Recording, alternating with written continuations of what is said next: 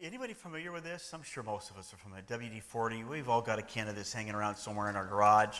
You know, I, I don't know about you. I don't know what you use it for. Um, I, squeaky door hinges. I use it all the time for squeaky door hinges. Or, or maybe there's a, uh, a, a bolt or a nut that's really hard to get off. You know, you kind of put that on there. If you're feeling really kind of uh, bold, you might spray it under your arm. It kind of makes you smell kind of good. I, I, mean, I don't know. It's a great thing to have, and I don't know if you know anything about it, but uh, WD 40 is called water displacement. It, what it means is water displacement 40th. Water displacement 40th. And, and what happened, it was in 1953, a guy by the name of Norm Langer, Larsen, what he wanted to do, he wanted to create a formula that got rid of water, water displacement. They wanted to get rid of water because water creates rust. So they created this WD 40, water displacement 40th. Water displacement 40th time. In other words, he, in developing this, took 40 times for him to be able to, to bring this formula to fruition so that it actually worked so that people could use it and benefit from it. And it's a lot of tenacity, don't you think? A lot of patience, a lot of perseverance. I mean, you didn't give up on 20th time, you didn't give up on the 25th time, you didn't give up on the 39th time. You persevered to the 40th time to be able to create this formula that actually is used now all over the world. It's very, very prevalent uh, all over the world, and people use this for a variety of reasons. It, it benefits those who are working on things. So, so how does this, WD 40, 40th, relate to our topic this morning? Relates this way God wants us to be patient people. You know, we're not wait, used to waiting, we don't like to wait. Some of you, even now, are going, looking at your watch. Oh, man, how long is he going to go? How long is he, is he going is he actually going to go 35 minutes? Is he going to go, for, you know, we, it's built into our lives especially as Westerners.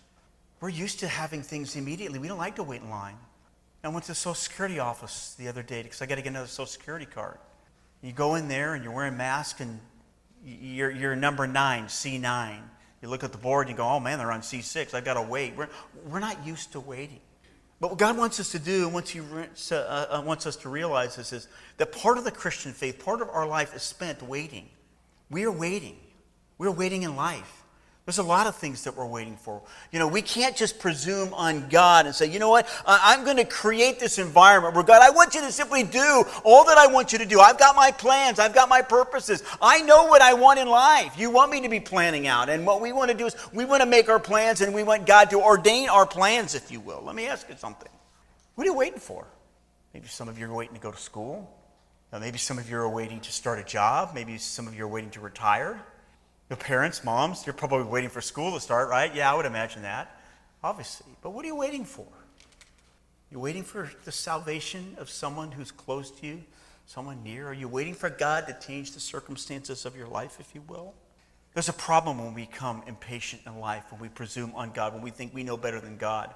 There's a Chinese proverb, and it goes something like this It says, The moment of patience may ward off great disaster, one moment of impatience may ruin a whole life. I can't tell you how many examples that I could give you of in a moment of impatience, in a moment of panic, in a moment of reaction to a certain situation, life was radically different for a person for a person in the context of their life. And what I want to do this morning is I, I want to go through a couple of examples of some uh, of people who grew impatient with God. And I want to just draw your attention to three people Abraham, Aaron, and then I want to look at Saul, and then I want to look at what, what does the Bible have to say about patience. And listen, there's a lot the Bible has to say about us being patient. I mean, I, there's so much that we could draw on this, but uh, what I've tried to do because of time and all the things that were going, I, I've tried to do my best to reduce it to a couple of principles this morning, and that's kind of where we're going to go. So let's just like, take a look at a couple of examples of people who grew impatient with it. The first one is Abraham. Now, Abraham, uh, uh, God appeared to Abram and it said, Listen, I'm going to bless you and I'm going to make you a father of many nations. I'm going to, I'm going to bless your line. I'm going to bless you and you're going to be the father of many nations and you're going to have this, this wonderful generation of people ultimately going to believe in you. And, and later, Abram, he, he went to, to, to God and he said, God, guess what's going to happen in my life? Eliezer of Damascus, he's going to get all of my stuff because I don't have any children. We don't have any children yet. We're getting older and older, and we don't have any children. In Genesis chapter 15, God came to him, and this is what he said. He said, Then the word of the Lord came to him This man, Eliezer, will not be your heir, but a son coming from your own body will be your heir. God had promised Abraham, Listen, you're going to have a son. He's going to come to you. Now, will you rest in me? Will you trust in me?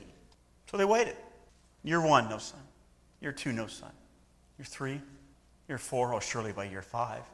Year six, year seven, ten years. They're waiting, waiting. But, but God, you, you gave me this promise. God, this is the plan. You said this is going to happen. And Sarah finally got so frustrated at what was going on. She concocted a plan. She says, Listen, I, what I want you to do is I want you to go in. I want you to sleep with Hagar. God has withheld a son from us. I want you to go and I want you to sleep with Hagar. And that's what, that's what Abram did. And Ishmael was born. And, and because of that disobedience, because of presuming on God, all kinds of problems happened in Abram's life, Abraham's life. Because they were simply not waiting to, to rest and to trust in God for his purpose and for his plans. Life of Aaron. God instructed Moses, listen, I want you to go on Mount Sinai. I want you to spend some time with me. What I'm going to do is you're getting ready to go into the promised land. And I'm going to give you all these principles. I'm going to give you these laws to, to govern your life. I want you to go into the promised land. I want you to tell them to all of these people. So Moses is up on Mount Sinai. He's in this, this wonderful place where he's meeting with the Lord, and all, this, all, all down below, chaos is reigning. The people begin to presume, where is this Moses guy? What happened to him? He was leading us. He was the one that God used to bring us out of Egypt. What's happened to him? And so they confronted Aaron. They went to Aaron and said, What happened to this guy by the name of Moses? Exodus chapter 32, verse 1. This is what the people said Come, let us make gods who will go before us. As for this fellow Moses who brought us up out of Egypt, we do not know what has happened to him. And rather than Aaron saying, listen, what we need to do, God brought us out of Egypt, Moses up on the mountain, he's going to come down. Let's just wait and let's wait and trust in him. People presume and they get angry and they get upset. And, and, so Aaron says, Listen, bring me all of your gold jewelry. And he fashions all the gold jewelry, melts it down, and he creates this golden calf. And they end up worshiping this golden calf, thinking that this is the God who's going to help us in the future. And simply because of their disobedience, because of, of Aaron's disobedience, because of Aaron's presumption, because of Aaron not resting and trusting in God's purpose and plan, he leads the people astray. So, Abraham, Aaron, what about King Saul in 1 Samuel? First king, Saul. The first king of Israel was Saul. God said, Listen, I'm, I'm going to bring a king to your name. And what he's going to do is he's going to lead all of the people, if you will. And if you go back and read in 1 Samuel, there's always a problem with the people in, in the fact that they're going to be in battle against the, the Philistines. 1 Samuel. They're always doing battle. So what God said to, to Samuel, I want you to go to him and I want you to give some instruction to Saul. And what I want him to do is I, I'm going to want him to wait. Before we go into battle, before I establish you as king, before I allow you to go in to fight the Philistines, I, I want him to do something. I'm going to give him a little bit of tests. 1 Samuel chapter 10, verse 8. This is the message from the Lord, from Samuel the prophet to Saul. It says this Go down ahead of me to Gilgal. I will surely come to you to sacrifice burnt offerings and fellowship offerings, but you must wait seven days until I come to you and tell you what you to do. Well, the Israelites gather to Gilgal. They're ready. They're ready. They're, they're knowing that they're going to go to battle against the Philistines. They, they gather. And there's a delay. And there's a delay. And there's a delay. And there's a delay. Day one, day two, day three, day four, day five. And all of a sudden, what's happening is the Philistines are out there. They know they got to go to war with them. People begin to panic. All of a sudden, the, the, the, Israelites, they begin to run. They begin to hide in the caves. They're shaking with fear. Saul doesn't know what to do. What am I going to do? We're going to go to battle with these people. The people are quaking. The people are panicking, and I don't know what to do. Bring me the, the, the, the uh, animals for the burnt offering, and I'm going to offer the burnt offering. I'm going to perform the duties of a priest, if you will. And as soon as he does that on day seven, guess who shows up? Samuel. Wow, what a coincidence, huh? First Samuel chapter 13, verse 13 says this. Samuel rebukes Saul and says this, You acted foolishly, Samuel said. You have not kept the command of the Lord, the Lord your God gave you. If you had, he would have established your kingdom over Israel forever and ever. Saul's impatience, his panic, his lack of waiting, his lack of uh, uh, of experiencing the presence of the God, the trust of the Lord, this panic of people putting pressure on him. What's going on? When are we going to go? All of this mesmerized his heart to take him away from what God would have him to do. And, and the reason I go through Abraham, and the reason I go through Aaron, and the reason I go through Saul is because of this. There's a common thread in all of this, and the common thread is this. And patience ultimately is a lack of trust in the Lord. And patience ultimately is a lack of trusting the Lord for the place that I'm in life for the pace that's going on in my life, for the plan that God may have for my life, and, and the promises that God would have for my life. And, and patience is, is saying to myself, listen, I, I know I'm supposed to be doing this, but, but I think I know better than God, and when I'm going to I'm going to presume on God. Impatience is a form of disbelief. That's what I began to feel when I began to question God, is this really right? God, God is this a, a violation of maybe one of the promises that you've given to me? Am I, am I going off on my own? Am, am I supposed to be waiting for you, Lord? It's that thing that feels deep down inside of our heart. We think that we know better than God. Unbelief springs up in our hearts when our plans are interrupted, when our plans are delayed or our plans are shattered. It may be prompted by a long wait in the checkout line or the person in the car in front of you, or could be walking out into your garage and opening up the, opening up the freezer. And in a nanosecond, seeing eight cans of soda roll off of the freezer and onto the ground. Not onto the carpet, but onto the corner of the stair where they all smash and they all begin to spray soda all over the place. And you're standing there and there's soda all over the place, and your socks and your shoes are drenched in soda. And you look around in the garage and there's soda on the cars there's soda in the garage, and there's sodas, and you stand there wondering what just happened. And now my life has been reoriented, and I have to be interrupted by all of these things. The good news is this that we don't have to wait in impatience. We don't have to live in that place. See, see the opposite of patience, impatience is not this glib denial of loss or this resignation that nothing I can do can ever change. And it's not this idea that maybe Maybe God has forgotten me, like Sarah thought. Maybe God has forgotten about me. It's none of those things. Patience is this, and I like the way that one man put it. It's a patience is a deepening, it's a ripening, it's a peaceful willingness to wait for God in the unplanned place of obedience and to walk with God at the unplanned pace of obedience. To wait in His place and to wait in His pace. That's what it means for you and I to rest and trust in God. And that's what I want to look at this morning this idea that God desires that we have patience as we wait in Him, as we wait for the pace of life. What's interesting is this if you were to look at uh, patience in the dictionary, the American Heritage Dictionary, it has this idea of, of waiting in the midst of difficulties, in the midst of calamities of life, in the midst of consequences of life. It has this idea of waiting and trusting. It has the idea of staying where you're at in the midst of all the things that are going on around you. I'm going to wait and I'm going to trust no matter what's going on in my life right now. That's the idea that we have. And when you look at the New Testament, this idea of patience, it, it talks about and, and reminds us of, of, of being long suffering, if you will, of, of having this long fuse in life. That what God wants to do through the power of the Holy Spirit in us, He wants to empower us so that we can wait in Him. He wants to give us that self control that helps us to bear up in the midst of the difficulties and the challenges of life that God wants to work inside of us in the midst of the waiting, in the midst of the pace of life, in the midst of the place of life, in the midst of the plan, in the midst of all of that. God wants to work inside of us to draw us and make us closer to Him. Life's not easy.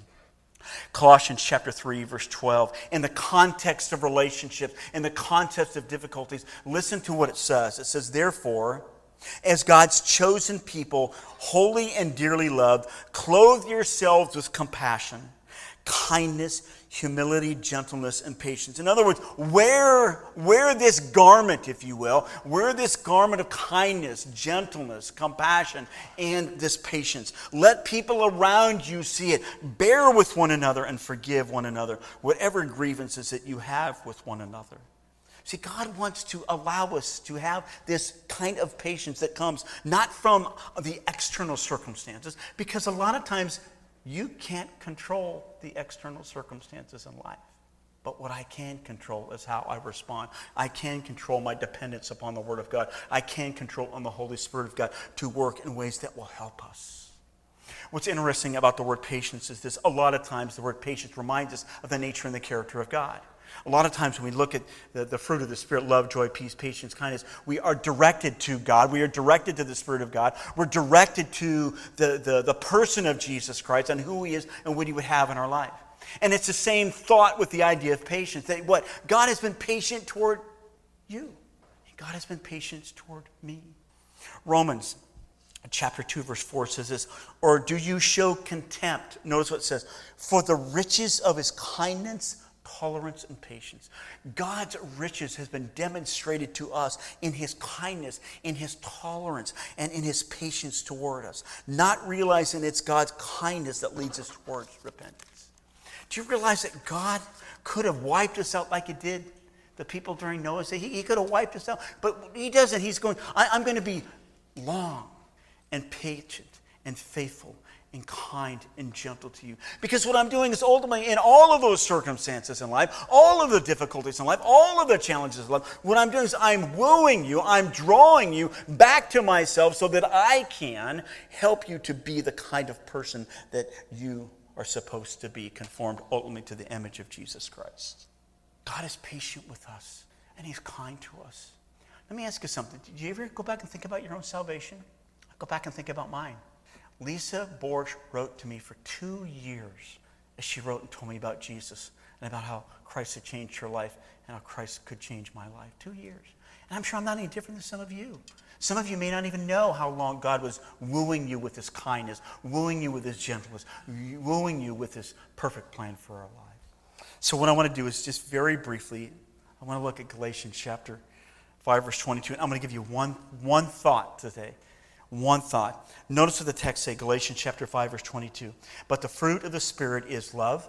We looked at that. Joy. Steve looked at peace, patience, kindness, goodness, faithfulness. What I want to do is I want to look at this attribute, this virtue of patience this morning. So, what might we learn about patience? There's a lot that we can look, a lot that we can glean from the Bible about patience. You could simply go home, open your Bible, and do a, a study of the word patience. And you'd find a variety of examples. I want to just drive home one thought this morning. It's this that patience is a virtue of our faith. Patience is a virtue of our faith. The Christian journey is a journey of faith. In other words, it's, it's, it's, it's mountaintops, but it's all, the also deep, dark valleys. It, it's not a straight line.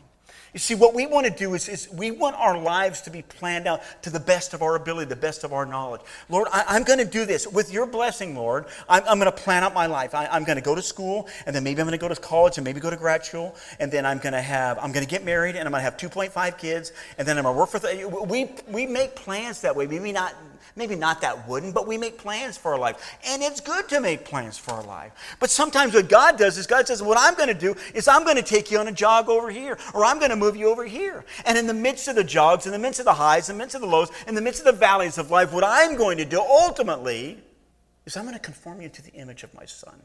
And I'm going to allow these experiences to come into your life because I care more about you and your character. And I love you. And God is a good God. And God is a loving God, and God is a kind God, and God always knows what's best for our life, even when we can't feel it, even when we can't see it, even when we're in the place that we don't feel like it, and even the plan that we don't feel like is good, and even sometimes the purpose of where God may have us. God has called us in a life of journey. Hebrews chapter 11, verse 6. Notice it says Without faith, it is impossible to please God because anyone who comes to God, anyone who comes to him must believe that he exists. We believe that God is, and that He's a rewarder for those who earnestly seek Him. And the, the idea of earnestly seek Him means this I, am constantly pursuing Him. It doesn't matter where I'm at in life. It's not just this salvation faith. Yeah, I put my faith and my trust in Jesus. Now I'm going to go live my life. No, I'm going to earnestly pursue God and who He is and His purposes and His plans for my life, even in the midst of the difficulties and challenges of life. See, we want our lives to be a straight line. We don't want the disruptions in life. We don't want the interruptions in life. We don't want those things because it, it gets us off track. And what God says, you know what, in the midst of all that, that's where I am. Because what that's going to do is that's going to force you to be dependent on, more on me than it is on the external circumstances. What if those external circumstances never change in your life? And for a lot of people, they never change. But God says, even if those external circumstances do not or will not change, I can give you the patience that you need. Like what one man said. He said this he said, of, of all the events that have shaped you most lastingly, how many did you engineer, manufacture, chase down, and how many of them were interruptions in your life? How many of them were interruptions? 2002, my mother in law said, You know, if you go to Denver Seminary, you can live with us. Huh? Where did that come from? That simple comment by my mother in law radically changed the plan for Laura and I because that gave me an opportunity to be able to leave here and go to Denver Seminary for two years. An, an interruption in my life that radically had a change of my life. Let me ask you something. As you reflect on your life, how many events came about in your life that were planned, that you knew the exact moment? Like you knew the exact moment when you fell in love with that special person. Or, or that, that words, did you plan out the exact time when your little baby daughter or your little son would, would say their first words or take their first step?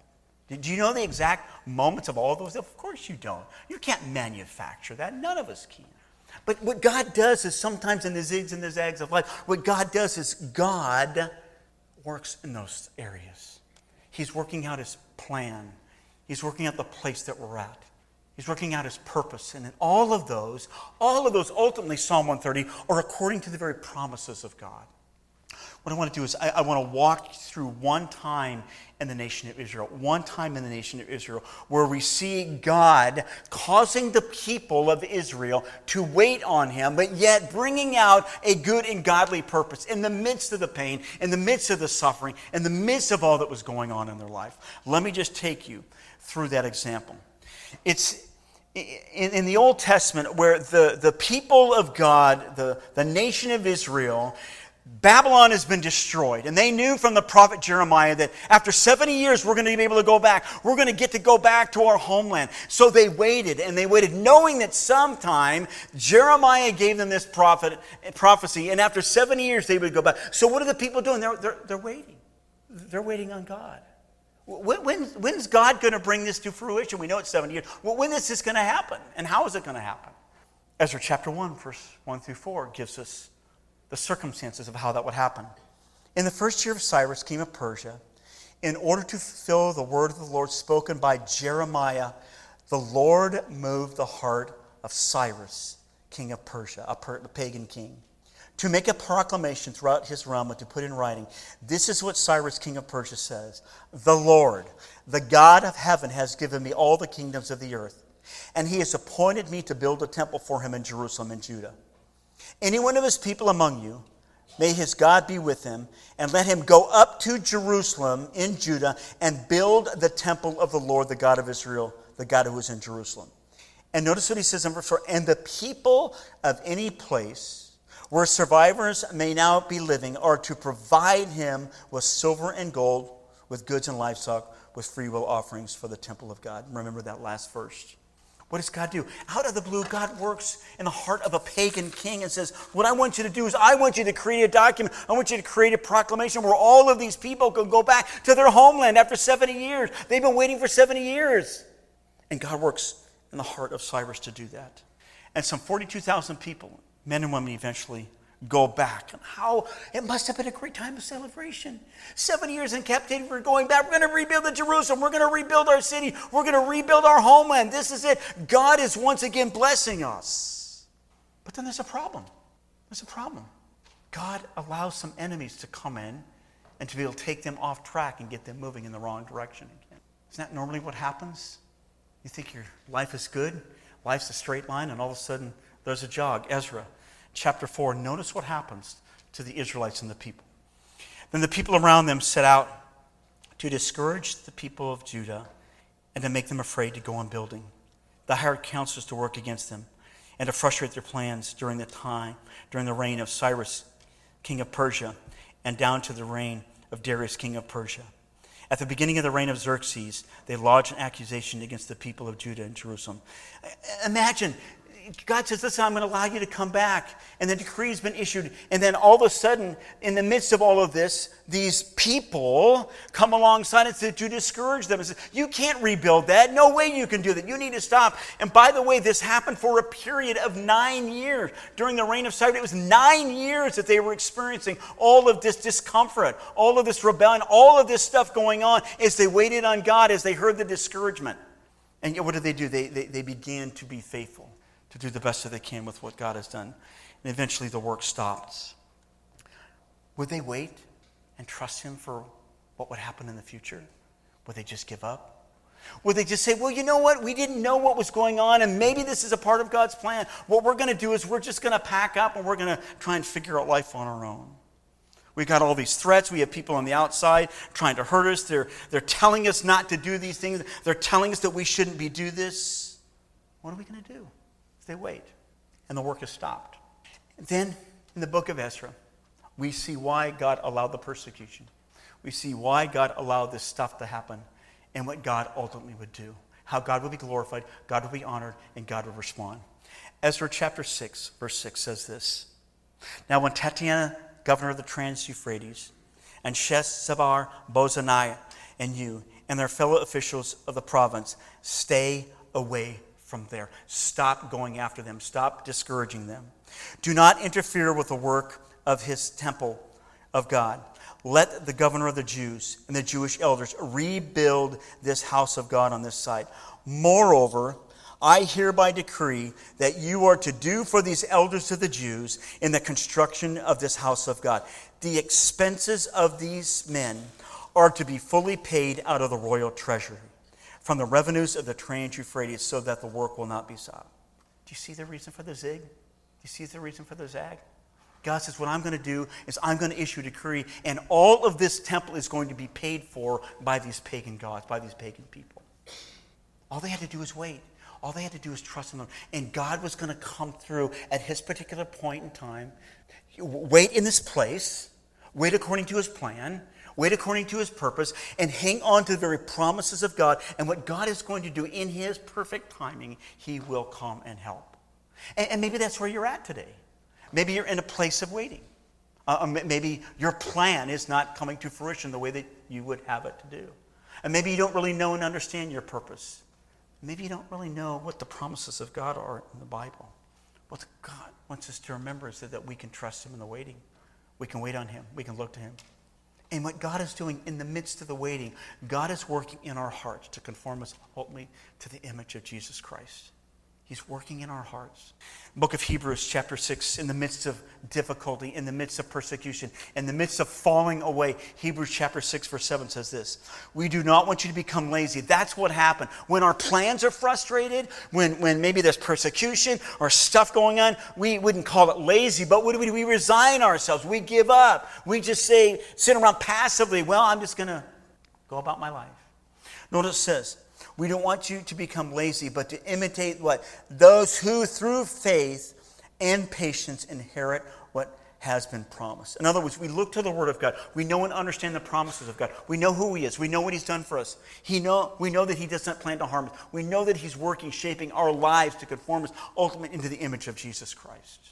And yet we wait on Him and we trust Him for good. Let me ask you something. Are you waiting? And I could give you a list of things that I'm waiting for. A list of things that I'm waiting for. I'm sure I'm not any different than you. You're waiting. You're trusting.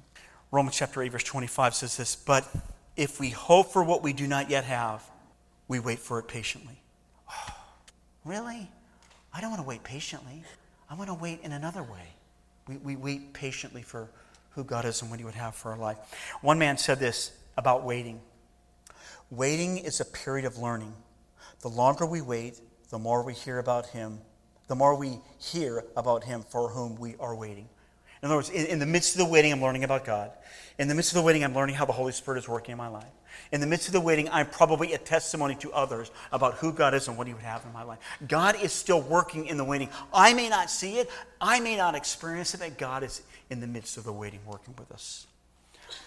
Eugene Peterson's paraphrase of Romans chapter 8, and then I'm done with this, says this Waiting, this is a paraphrase of, of Romans chapter 8. Verse 22 Waiting does not diminish us any more than waiting diminishes a pregnant mother. We are enlarged in the waiting. You get that? We're enlarged in the waiting. Why? Because we're waiting, we're trusting in the Lord for his place of where we're at, for the pace of life that he would have for us, for God's ultimately wise and wonderful and beautiful plan. All of those are ultimately related to the promises of God. By the way, you could go back and read Psalm 130, and there's a correlation between waiting and trusting in the Lord and the promises of God. Go back and read Psalm 130 as we leave. Okay, what I'm going to do is I'm just going to take a moment to pray when I want to make a transition to the communion table. We have the bread, we have the cup. This morning is, is, a wonderful opportunity for us to remember the life, death, burial, resurrection of Jesus Christ and who He is and what He's done for us. And we can wait on Him because of what He's done for us. So, bow your heads with me. Let me just pray before we take the bread and the cup together. Father, thank you for your goodness. Father, thank you for your grace. Thank you for your mercy. Thank you for your protection. Thank you for your perfection. And Father, I, I would imagine that there's, a, there's people waiting in here, Lord. I, I don't know what they're waiting for. Maybe they're waiting for something to happen. Maybe it's a new job, or, or maybe they're, they're waiting on uh, some kind of, diagnosis or a call or, or, or, whatever. Father, in the midst of our waiting, I, I pray that the Spirit of God will work in and through us as we trust in you for the place that we would be, the plan that you would have for us. And Father, that you would give us strength and that you would speak to us and that you would encourage us about who we are, where we're at, and what ultimately you are doing in our lives to conform us to the image of Jesus Christ. Father, I pray that you'd help us to bear up in the midst of pain, in the midst of suffering, in the midst of waiting. And it's in Jesus' name that I pray. Amen.